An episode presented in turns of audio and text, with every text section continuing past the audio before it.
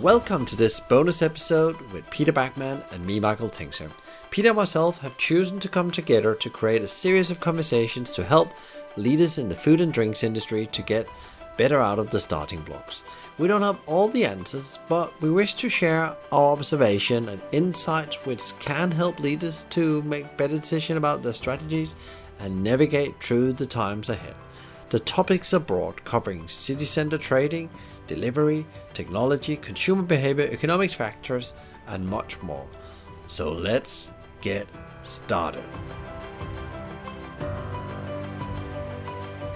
Welcome to uh, a new conversation. Uh, me and uh, Peter Backman, uh, a very good uh, connection of mine, and I would say almost we become podcast buddies. So I think we've done uh, up to three conversations now within the last two years and uh, we had a little conversation off the off the mic where we said, okay, there's a we are we are getting back now uh, as an industry. Seems like there's a bit of light on the end of the tunnel with the government announcement of a four phase rollout plan. Vaccines are going really well, especially in the UK. Uh, and then the, there's a lot of other elements going back. There's a lot of activity in the market starting. And I think today has been uh, a lot of announcements uh, as well, and the previous week as well. And we're sitting here on a Monday, and we thought we would actually like to check in with you on a regular basis, actually to help you uh, getting the best insights and facts to to build the strategies you need to not just uh, survive, but actually maybe thrive long term. Because 2021 uh, is, uh, in Peter and my view, a transition year where you have the opportunity really to look into your strategies and your tactics about what you're going to do long term. And this is the year to experiment and uh, learn new things about your business, your consumers, anything you need to know. But of course, you need the real facts. And we will try to give you the, the big picture. So, with that said, welcome to the, the podcast, Peter, again. Uh, and I don't know if I got that conversation framed in the correct way, but you're always good of uh, say things in a very short and concise way if I missed anything. No, I, um, I think it's been very useful. Thank you very much for the intro. Michael. Thank you for asking me yet again. Uh, and I don't think you've misspoken at all. Um, but we'll see how it goes. Yeah, and uh, and we thought that we wouldn't spend long time on presenting ourselves in, in, in, this conversation and what we've done because we think that's said and done. Uh, Peter is a, a very well known uh, expert in, in, the food uh, service industry, from everything from from restaurants into to catering companies. Uh, and I work with the, the industry from a point of view, I want to help the operators to, to get better. And we thought that mixed together will be an interesting conversation about where the world is right now. So let's start with that, Peter. Where is the world right now? What is what is going on? Because you know, on a global context, it seems like we are in different places, uh, and and definitely in the UK feels like there's a lot of positive signs. Well, yeah, I mean, I guess you're probably talking about the big world rather than world of food service. Uh, and that is governed by all the numbers the number of cases, the number of hospitalizations, the number of deaths, unfortunately, uh, the number of vaccinations. All of those are important numbers. Um, I think they're varying and they differ from country to country, and that's why we're getting different perspective. But overall, it seems to me that there are probably three types of country um, in this. There are those countries like the UK that have really suffered. Um, uh, I, would put all of Europe in this as well, suffered. Uh, it's been a really tough time, um, uh, and lockdown has become a fact of life. Then there are countries that said, right, we're going to lock down really hard and that's it. We're not going to allow this um, virus to get any foothold at all. Countries like Australia. And then finally, there are countries that they've been affected, but not hugely. Um, uh, they've had some um, uh, reasonable, reasonably high numbers, but overall, um, they're they're doing okay. And I put a lot of Africa in that uh, spot. So there are three different types of um, country. I'm no doubt there are many other ways of classifying them. So you can look at the food service market within the, within those contexts. If there has been lockdown, then usually the foods well almost without exception, the food service market, restaurants, hospitality in general, has been um, closed down for relatively different periods of time. And that has caused lots of problems for the industry, made a bit better by government support of one sort or another. And of course, governments have put in such a lot of money uh, into the um, keeping elements of the economy going, that's something that we're going to have to live for, live with in the future. When we come back and talk um, on our 10th anniversary talk, we will be talking about the debt that we've still got that we're paying off. Yeah, because there's no free meals, as they say for lunch anywhere. What about um, if we take the uh, the world situation down to uh, economy? You know, you mentioned death. You know, there's just been a new budget announced last week here in uh, in the UK as well, and uh, there was some positives in that. There was definitely a helping hand for businesses uh, out to September with furlough, with some some catches in that. But uh, in general, uh, a hand again from the government to to keep the uh, people in jobs and uh, potentially keep them in their jobs after September, as well as the economy hopefully bounces back. What is your view, Peter, on uh, where are we with the the economy? are we going to have this bounce back effect? There's been a lot of talk about the almost like a U curve economic growth back in into the UK. You believe? Well, I, am not. I'm not a, an economist, and you know, I don't really know about the economy other than what I read. Um, I pay attention to the Office for Public Pub, Office for Budget Responsibility, partly because their reports are very easy to understand, and partly because the government um, use it as their as their guide, if you like. Um, the Bank of England is also very useful. Um, and then there are various uh, economists that you can listen to. But I find um, I, I, sort of switch off after a bit. They're either all saying the same thing or they're saying different things. That's why I, I just focus on one or two. So my view is governed by the OBR report more than anything else. And that seems to be painting a relatively positive picture for the future. Um, employment rising, the economy growing, not as great as it would have been without COVID and, and without Brexit, but still okay. So, um, although we've been through a really dreadful, wrenching, personally difficult time, the economy will bounce back. Um, it, it will, won't be as good as it was um, or as it would have been without COVID, but it, but it'll be okay. What about economy? I know you're not an economist, uh, but uh, how does this again change the way operators should look at uh, the consumer? Because you know the economy, if it's going bad, it really impacts uh, consumer spending and thereby also the, the, the small spending they do for takeout or food on the go.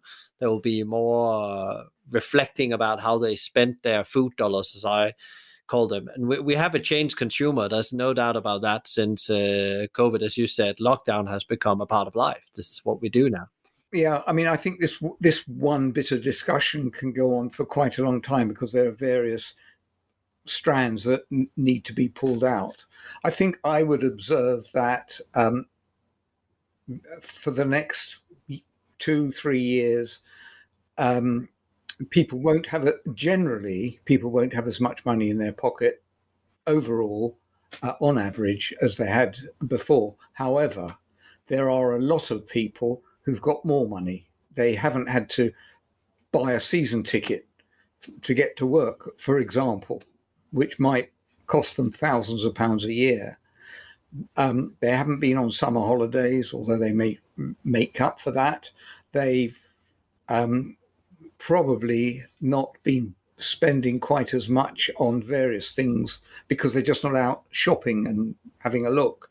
So there are people who have got m- much more money in their pocket than they had before.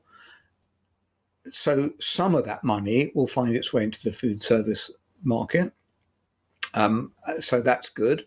um, there will be people who've got roughly the same amount of money as they had before.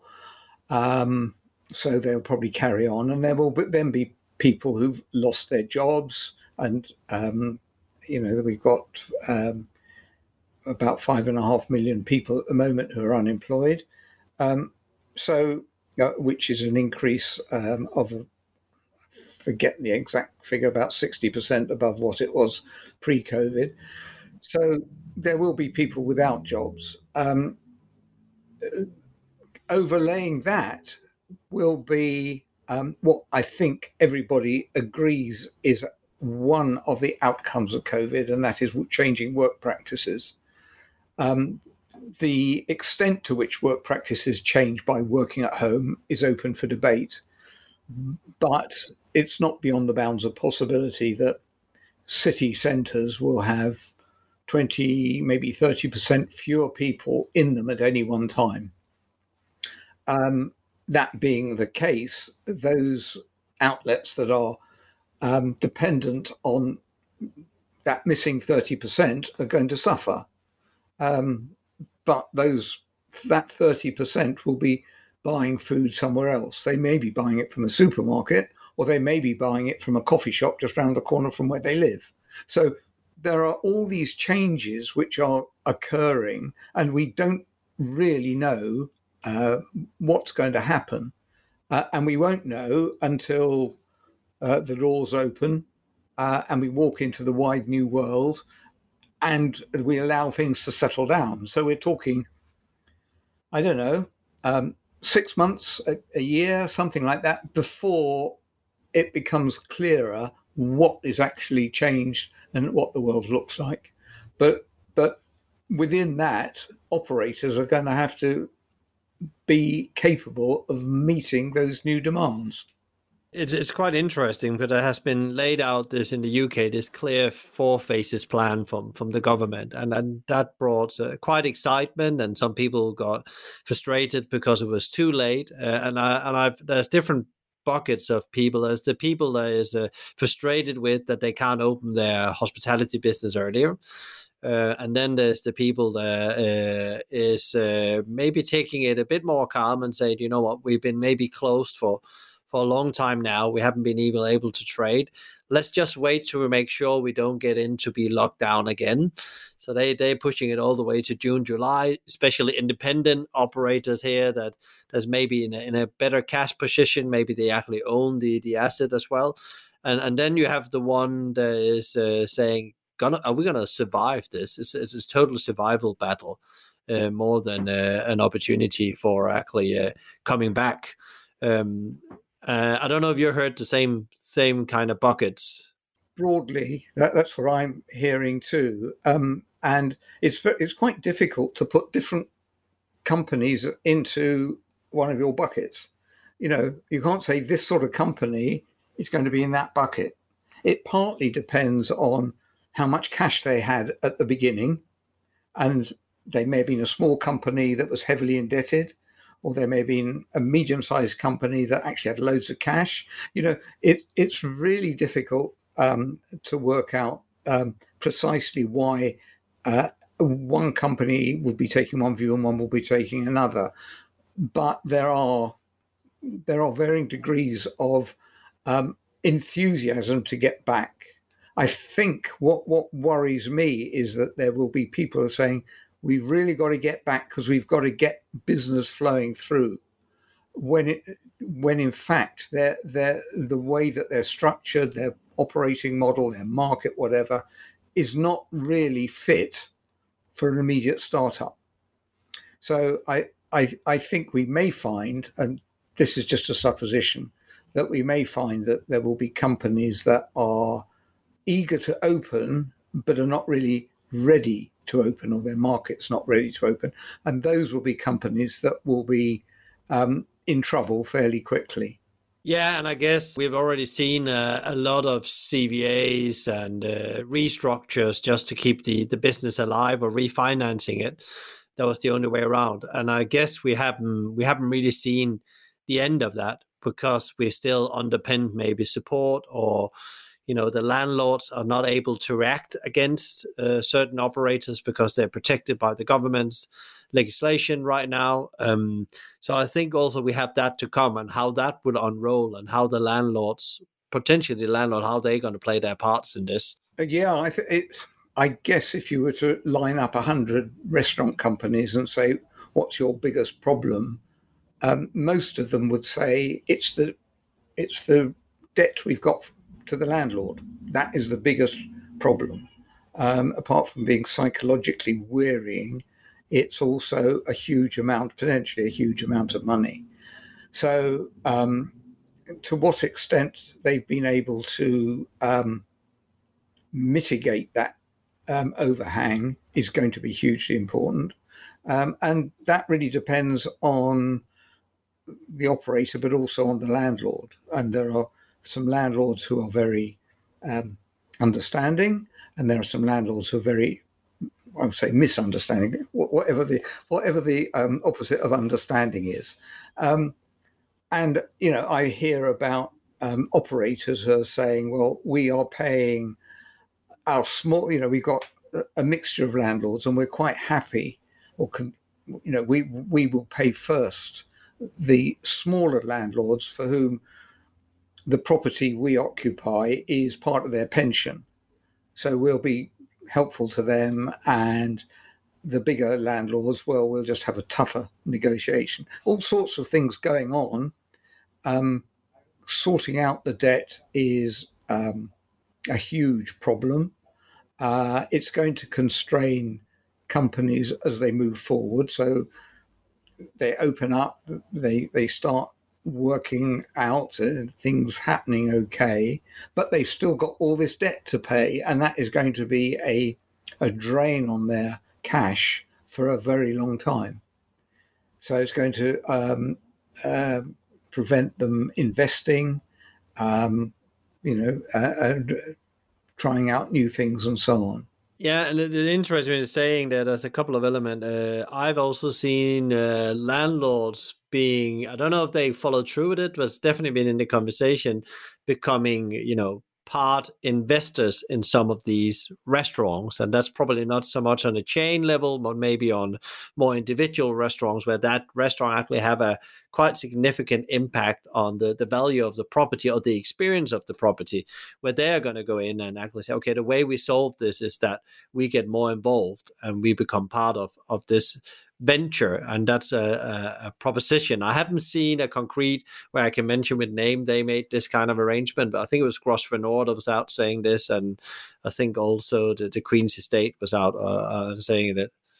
So, so, so I don't know if uh, if you have heard any similar things going on right now. But it's all part of the um, mantra that the uh, rent model is broken. And I was hearing this prior to COVID. You know, nothing new what COVID has done is exposed the the difficulties with upward only rent review, with no flexibility uh, in payment, etc. And I think what COVID has done, it's it's introduced a wider um, understanding that there there has got to be flexibility in um, in the payment model when operators don't have the money to pay the rent, then you shouldn't line them up against the wall and threaten them.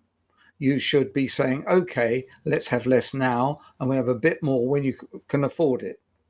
Um, I, I, think that is a, a mood which um, has been around for a long time, but is probably gaining more attract more traction now. Yeah, and I think it's an interesting thing as well. What you said uh, with the smaller landlords and uh, and the big ones, but I guess it all comes down to a landlord's ability to pay their mortgage, and I think that's what's going to impact the, the situation more than else because you you have uh, somebody else that you owe money, a bank or a, a lending institution that will probably be quite harsh on the the landlord as well. So there's a, there's a, some understanding all ways around.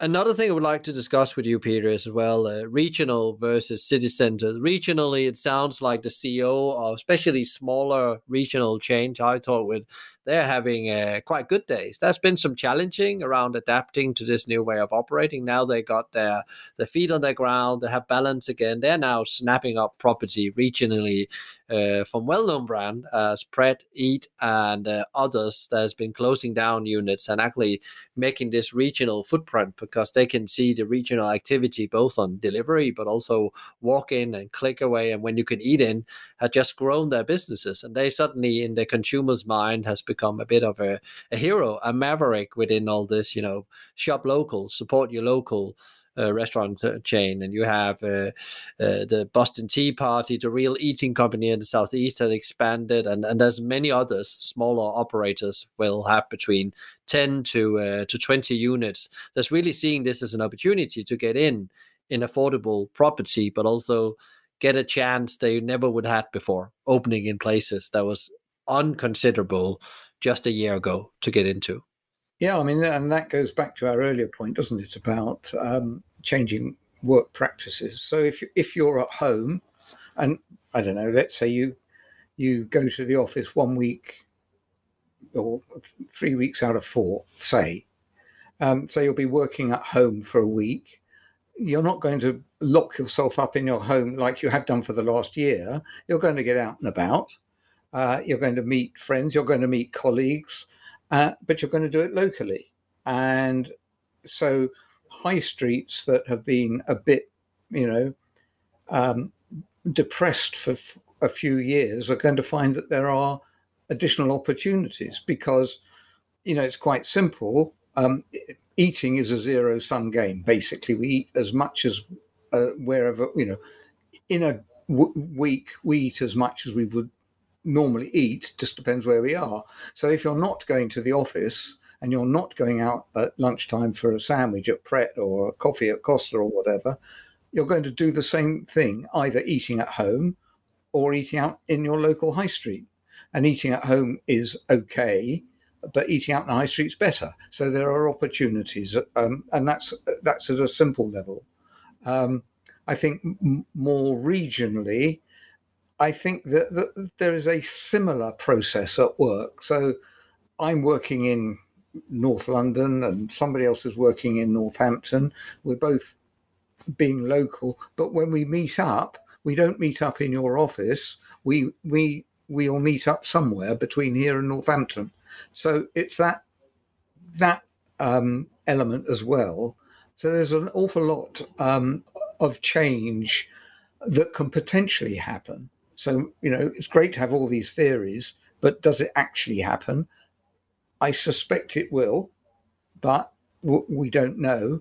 But along the way, for, for operators who are clued up, who are imaginative, who see what's going on, you know, there will be loads of opportunities taking it from the more regional perspective that looks quite uh, bright, especially for the, the, the local uh, and the small independent operators. I think they also see massive opportunity as uh, tourism and travel comes back uh, into to regional uh, cities as well. But take it into city centers. You just released last week uh, the food service landscape in tomorrow's city with a with a business uh, partner of yours from Paris as well, where you're comparing London and Paris. Can you tell me a bit more on and the audience a bit more about um, what have been your learnings as you put this together? Because I know when you build concise uh, and very heavy material like this you you actually start to reflect on things in a different way and you start to get uh, insights and facts on things instead of just theories Yes. Um, well, actually, my colleague, I'll give him a little plug, was Francois Blouin, who is the chairman of a company called Food Service Vision, based in France. Uh, and we set out really just to map what what what's happening in city centres. Um, it wasn't really comparing Paris and London. It was using Paris and London as as um, paradigms, if you like, and seeing you know where the commonalities, uh, what what what views we could come up with. And an important consideration to us was well, any uh, restaurant, any fast food outlet, any pub, whatever, depends on people. So, who are the people who are in city centres? And we split those up into three different categories. There are the locals who are going to be around always. there are um, commuters, um, people who come work, and they come in a whole variety of different flavors. So there may be your um, engineer who's fixing your telephone, or it may be a, um, a, CEO of a large corporation, all sorts of different workers. And then there are tourists. Um, they may be international tourists, they may be local. And if you look at each of those and work out how they're going to change within your city, within the location that you're looking at, you're going to come up with a view about what the future could look like. So that that was one um, learning that we came up with and that we we built into uh, the white paper that's available um, from my website or you can email me or wh- whatever. Um, so it's um, it was it's been a very interesting exercise, I must say, and our learnings are applicable not just Paris and London, but New York or Amsterdam or wherever be interesting to hear a bit more about what did you then learn about the, the, office? You know everybody talks about this you know and more and more corporate companies are going out say you don't have to return to the office. And i think spotify was one of the last big brands saying that you can come in whenever it suits you uh, and all that suddenly brings an interesting element. If you if you normally would take the train up to london where i go from to brighton you you arrive at london bridge station and you see all this food to go so that was the first one, and the second one I was thinking were really important. and then there's catering, which I've been involved in myself. Wow, this is interesting because suddenly it's a very different dynamics we're up against, and everybody suddenly are in the market of catering because that's one of the revenue streams you can have and and the office thereby becomes this uh, you know almost an adventure in a, a, part of the employee experience you go there for very specific things or very important meetings or then you are out regional working in a co-working space or in a cafe and you're not in this the, the city. What, what is your learnings for from a food service operator? What do they need to be aware of? And uh, how, how dire is it actually for them?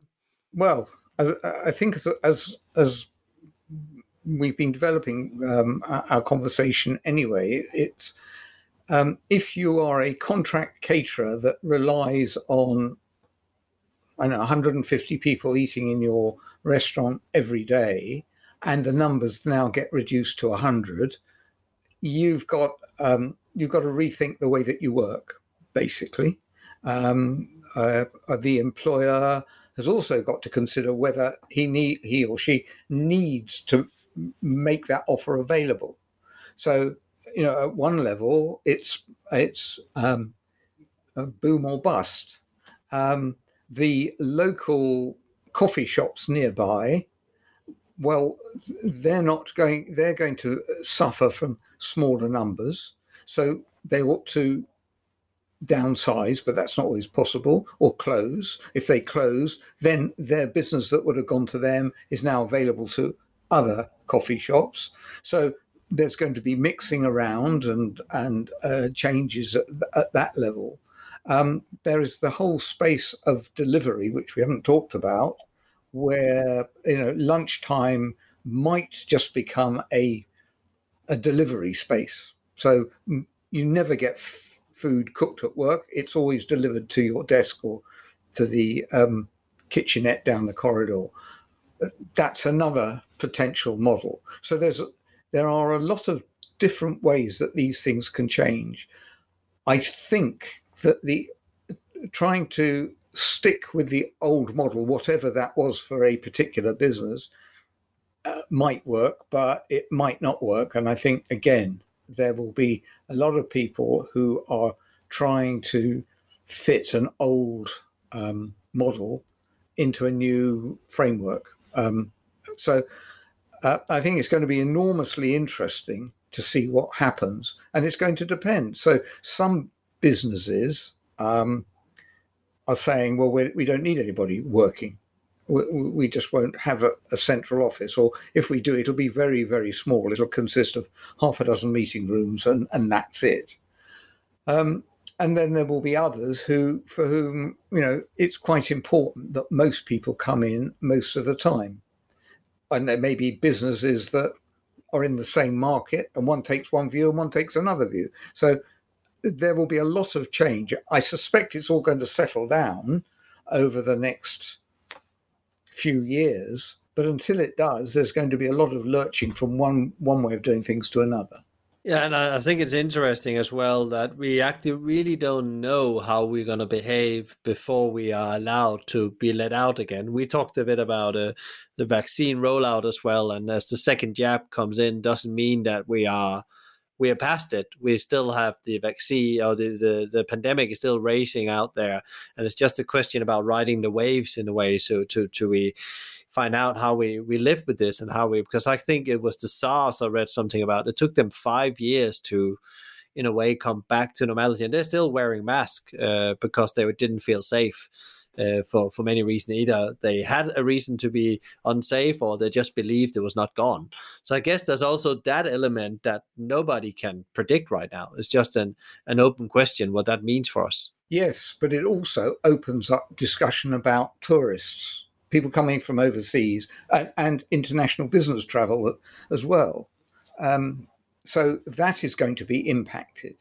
Um, I read uh, in in one of the weekend newspapers that the um, the world is not Western countries are not going to be properly um, vaccinated in total until 2023. Well, if that's the case, then there are going to be places that you're just either not going to want to travel to, or you're not going to be allowed to travel to, or not going to be allowed to come back from. Um, so there will be changes at that level. And if your business is dependent on a particular type of person, and airports is a good example, but it may be um, uh, tea shops in in tourist uh, heavy destinations. You know, th- they're going to be um, they're going to suffer. Um, and they're going to be looking for new opportunities. Um, and at the same time, if Brits c- can't go abroad quite so often, they're going to spend more time in this country, more opportunities. Um, so you know, it's a it's a, a, a scales really. Am I am I on the up or am I on the down? Um, and uh, you know that that um, is is an unknown, basically. Yeah, because I think a lot of people have, as you said, understood that business travel is definitely changed forever but how that's going to fall out and how that's going to it's going to come back in some kind of form maybe combined with leisure maybe there's going to be a more open door from companies how people spend their time away uh, but yeah, nobody really knows. But I, there's no doubt about business travel also changed for, and especially hotels are looking into a very difficult future, and they also have a food service within that. But you, you mentioned delivery. I want to talk a bit about that because that has been the big talking point uh, the last 12 months. Uh, it's boomed. Everybody has a delivery product, even, you know, uh, ready to go here and now, peer to peer delivery, or they have retail products. It's all about delivery now, e commerce, and so on. What is your view on this? And uh, and also what's happened recently with uh, Deliveroo, and they've been out announcing the the IPO and so on. It, there's a lot of movement in that market, and it's yes. Um, so the, the the market, the delivery market, has grown since lockdown, um, and it's grown f- from two elements. I believe uh, the, the the restaurant delivery market has grown from two elements. One is um, replacing um, an eat-in a, a dine-in um, offer. So you would have gone to the restaurant, but now you're not.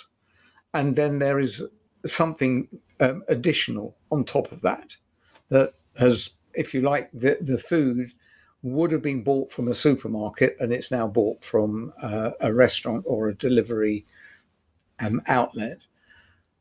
Um, part of that growth is, is at risk when when people can go out again.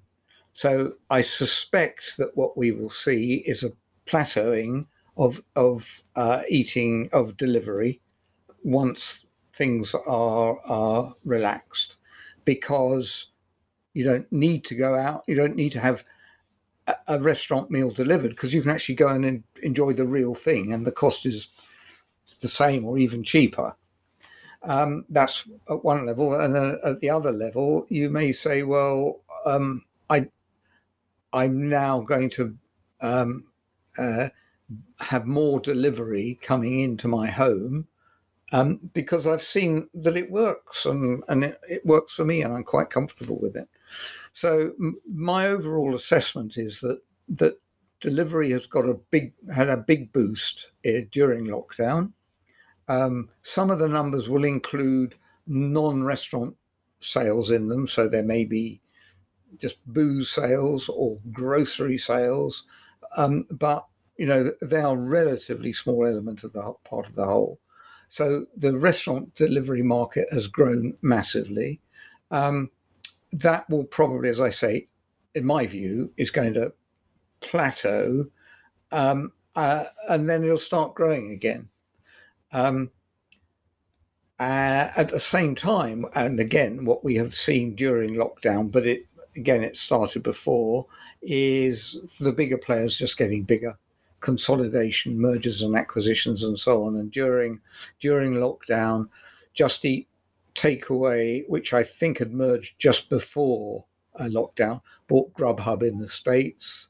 Um, Uber bought Postmates in the states. So there's been, you know, in two countries that we know about, there's been change. There's been change in India. I've, I've just got a, a, study coming out very shortly on the Indian delivery market. Um, the uh, in Germany, Deliveroo pulled out of Germany, but Wolt has come in. So there are there's a lot happening because what delivery companies are desperately trying to do is become profitable, and the the route to that um, seems to be, from what everything they say, is we've just got to get big enough. We've got to drive out the competition and our marketing costs will go down and our uh, uh, sales, and we can set our prices higher. Well, part of that may work. I, I'm not so sure about raising prices. Marketing costs will come down. Will they come down enough to deliver profitability? I don't know because none of these companies seem to publish enough data, information about their operational model to, to allow you to come up with a view on that. So there are um, there are questions about the profitability of the restaurant delivery model. Um, so the, the market is here. It's going to grow in different countries at different rates. Um, I suspect we are in the far distant horizon. We can actually see the mar- the market flattening out, and um, making money out of it is an issue, and I think will remain an issue. Yeah, and it's not only a only an issue for the delivery platforms. Uh, you know, lots of operators is also struggling with getting to work because of the, the fee structure that needs to be put in place for actually getting somewhere close to, to, to profitability, as you as you said. But I, I, think the interesting thing is I've seen some uh, more offshoot delivery platforms coming regionally, starting focusing on uh, uh, Cambridge and Bristol. You have a I think they call Foodstuff, where they are focusing on working very closely with the independent operator uh, of having the technology, but also the logistics bit. But they also probably discover as they scale that model, the cost of logistics when you own it is massive, and that's the reason why the delivery platforms never actually started out with owning the, the logistics in this scale. They need to to actually make a profitable model. It's going to be interesting to see that. And then there's also the the owners that's been comfortable and operators been comfortable about you know delivery and actually tried to push people over to a click and collect model or they have actually tried to expand uh, their team into delivery but that's a challenging game as well to find good delivery drivers uh, because they are also competing up against Amazon, who is recruiting heavily in this market for for drivers. So so I think there's other elements happening as well where you could see maybe some operator will take more control of their delivery model than they do today. Yeah, and, and you you make you make a, a couple of good points, and I just sort of emphasize them. One is the um, the opportunity to make money from delivery um, it's interesting that the CFO of Domino's Inc. in the States said a couple of weeks ago in 60 years, and Domino's been running 60 years, in 60 years, Domino's has never made $1 from delivery. It's all come from the product. So if your business is built on doing delivery and the best delivery company in the world can't make money out of it, the best restaurant um, uh, delivery company in the world can't make money out of it, why should you make money out of it? So I think that is a real challenge. And the the other one is about the the platform, getting the orders, the, the marketplace. And of course, that is the, the underpinning of the Just Eat takeaway model. We'll make money from, from that marketplace, which is a pure um, technology play. Um, and everybody needs to be on the platform, otherwise, they're not going to get any orders. That's the, the ultimate game there. So, an ideal, an, uh, an ideal or a, a, workable model is one which relies on um, the uh, marketplace income and doesn't worry about the um, cost of doing last mile delivery because that is not possible to make money out of.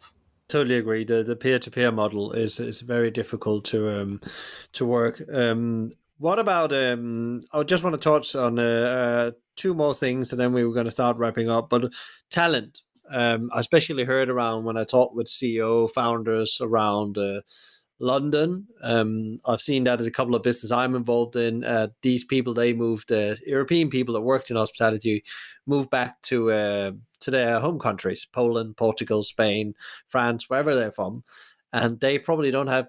Some of them definitely don't have the intent to come back. Uh, first of all, because the on stability in the, the country of the UK, but then Brexit on the top of it uh, and then in a sector where they don't know if they have a job next month because even though if they come back now as we open back up is that actually a long-term job for them? Uh, how is looking in three months time? And all that impact especially the, the management layers uh, of an organization right now and also the, the arms and hands they need as uh, the sector bounce back uh, across the country, but I think especially London is, is, hit, and I think it's a very regional thing for for London when I talk with people around the world, I've seen similar thing in regional area in Melbourne, Australia, that works the industry that works very heavily on getting uh, people in on visums and working, especially from Asian country. Have Have you had any like uh, heard any stories, any concerns around the whole talent challenge, just having arms and legs to operate? Well. It- it's interesting. First of all, it was always like this. It's always been um, an issue in in the sector. You know, before the e, the EU was around, it was difficult to recruit chefs and waiters and so on. And it always will be because the sector, for a whole variety of very good reasons, can't afford to pay big money. So it'll always be um, having to fight for for labour.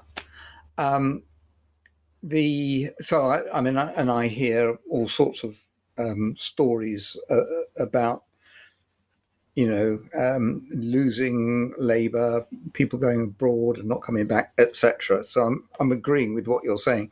I think one of the one of the thoughts is that um, given that we've had a reduction in supply, i.e., there are fewer outlets operating now than there were before. And although some of them will come back, absolutely they will come back uh, because the demand is there, we may not get back to the, the old numbers. So that would require fewer um, people. So it, will that reduction in the number of people be sufficient to overcome the shortfall? I suspect not, but it might be. So it's a um, that is is part of the issue, and I think another part of the issue is actually having people who've got the right skills. So it's it's you know you you can recruit a an a student to work in the pub or um, an out of work actor to work in the, in a restaurant. You can do all that, but actually, do these people have the the skills that you need um, the understanding of the food, the, the ability to read what the customer is saying. Do they have it? Well, some will and some won't. Um, but we, but have it, having enough people with enough skills is a challenge. It always has been, and I guess it always will be. Yeah, and I guess also when you have to change your your business model on you just go up in in, in the more key roles in, uh, in in chains, the whole digitalization element and things suddenly this different skill set you need than before. And of course, some people can be trained up and learn things, but there's also an element of that maybe need a totally different skill set to actually set your business up for success in the future from a strategic point of view. Yeah, I think so. And of course, we haven't haven't talked about technology. I don't know if that's the last item on your agenda, but maybe it's something to talk about next time. But technology means that you're actually going to have to have somebody in your restaurant who actually understands the blooming thing. Um, but is it going to be enough to, to know your way around Facebook, or are you going to have to have more skills than that? I don't know, but it's a it's a thought. Yeah, because uh, you know breakdown in technology is breakdown more so than ever in, in your revenue streams uh, dramatically. So you need to have people as comfortable about fixing a local box as they call them in, in IT. Yeah, I think that that's a whole that can be a whole subject on itself on on technology and back of house, front of house uh, platforms in itself. So, so, so, so I'll put that down as a note for our conversation next time, Peter. I think that's probably very uh, relevant as we, at that point we'll be closer to uh, a reopening of the uh, the industry. But I think where where do you see uh, from what you know today, Peter? Uh, this is a crystal ball moment, a bit of unfair moment. But where do you see the industry in six to the next six, 12 months? Uh, you indicated a bit, it's, it's, a, it's a year of testing, trying things out, and being open to that what you believed was your your your journey uh, might change when we open the doors fully for people over the summer. Okay, so let's let's pretend we're having this conversation on New Year's Eve 2021. What are we saying? Um, this is always very dangerous because you're going to pick it out and play it on New Year's Eve 2021. Um, so we'll have been through a, um, uh, quite a few months of trading. Uh, some of it will have been fairly normal. Um, it will will will be in a position to be planning. M- maybe there will be some return of of lockdown, COVID, etc. I think um, my my planning assumption would be it's going to be minor and not noticeable. Um, but when you play this on on New Year's Eve, I might regret those words. Um, but that's my planning assumption. So we've been we've been uh, trading for a bit. Business is okay, quite frankly. We're beginning to pay off some of our debt. Um, there's new ideas coming along. Um, labor is a bit of a problem, but we're finding ways around it.